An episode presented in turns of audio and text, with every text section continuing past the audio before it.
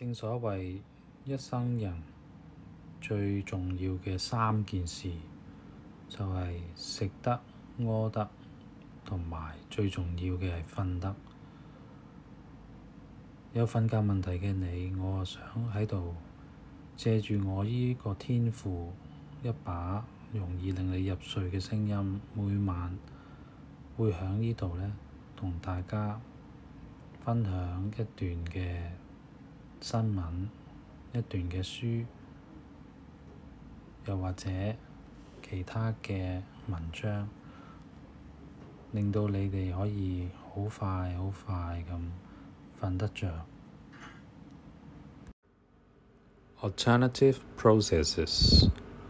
Hannon recently co-wrote a paper in Energy and Environmental Science proposing a chemical alternative to calcining. Rather than wrenching CO2 away from calcium carbonate at high temperature, he proposes reacting the mineral with sodium hydroxide at room temperature and pressure. This produces calcium hydroxide, which can be used to make clinker, and sodium carbonate, which locks in the CO2 rather than releasing it. At the moment, the technique is not as clean as it appears because sodium hydroxide production is very energy intensive.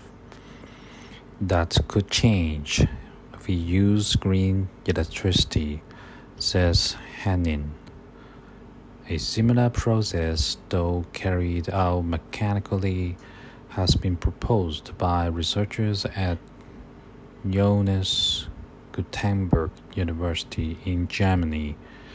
In a paper in Advanced Functional Materials, researchers have proposed combining calcium carbonate and sodium silicate in a high impact ball mill. This avoids the need for calcining with its high energy input and produces an intermediate compound that can be used in cement production.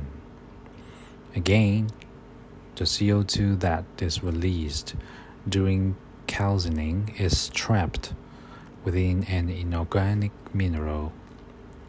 Solid state reactions like this can be confusing to non chemists, but Wolfgang Tremel, professor of chemistry at JGU, explains that it is achieved by reducing particle size and increasing surface area. This, combined with heat products in the mill, drives the chemical reaction forwards. So far, we've only done this at small scales says Tremel. The challenge now is to make it work at a larger scale. I think any patent that succeeds will have to set up the process to make cement at scale in this way, he says. Although the cement industry uses ball mills widely, he says they typically do not reduce particle size enough to allow the type of reactions he describes. The mills don't have a high enough impact. Tremel says that milling is gaining increasing use as a green technique in the chemical industry as it can help to avoid the use of solvents. This, he says, may help to drive its adoption in other industries such as cement, but it will take time. Doing this on a technical scale would take many years and would not provide a short or medium term remedy for CO2 emissions, he points out.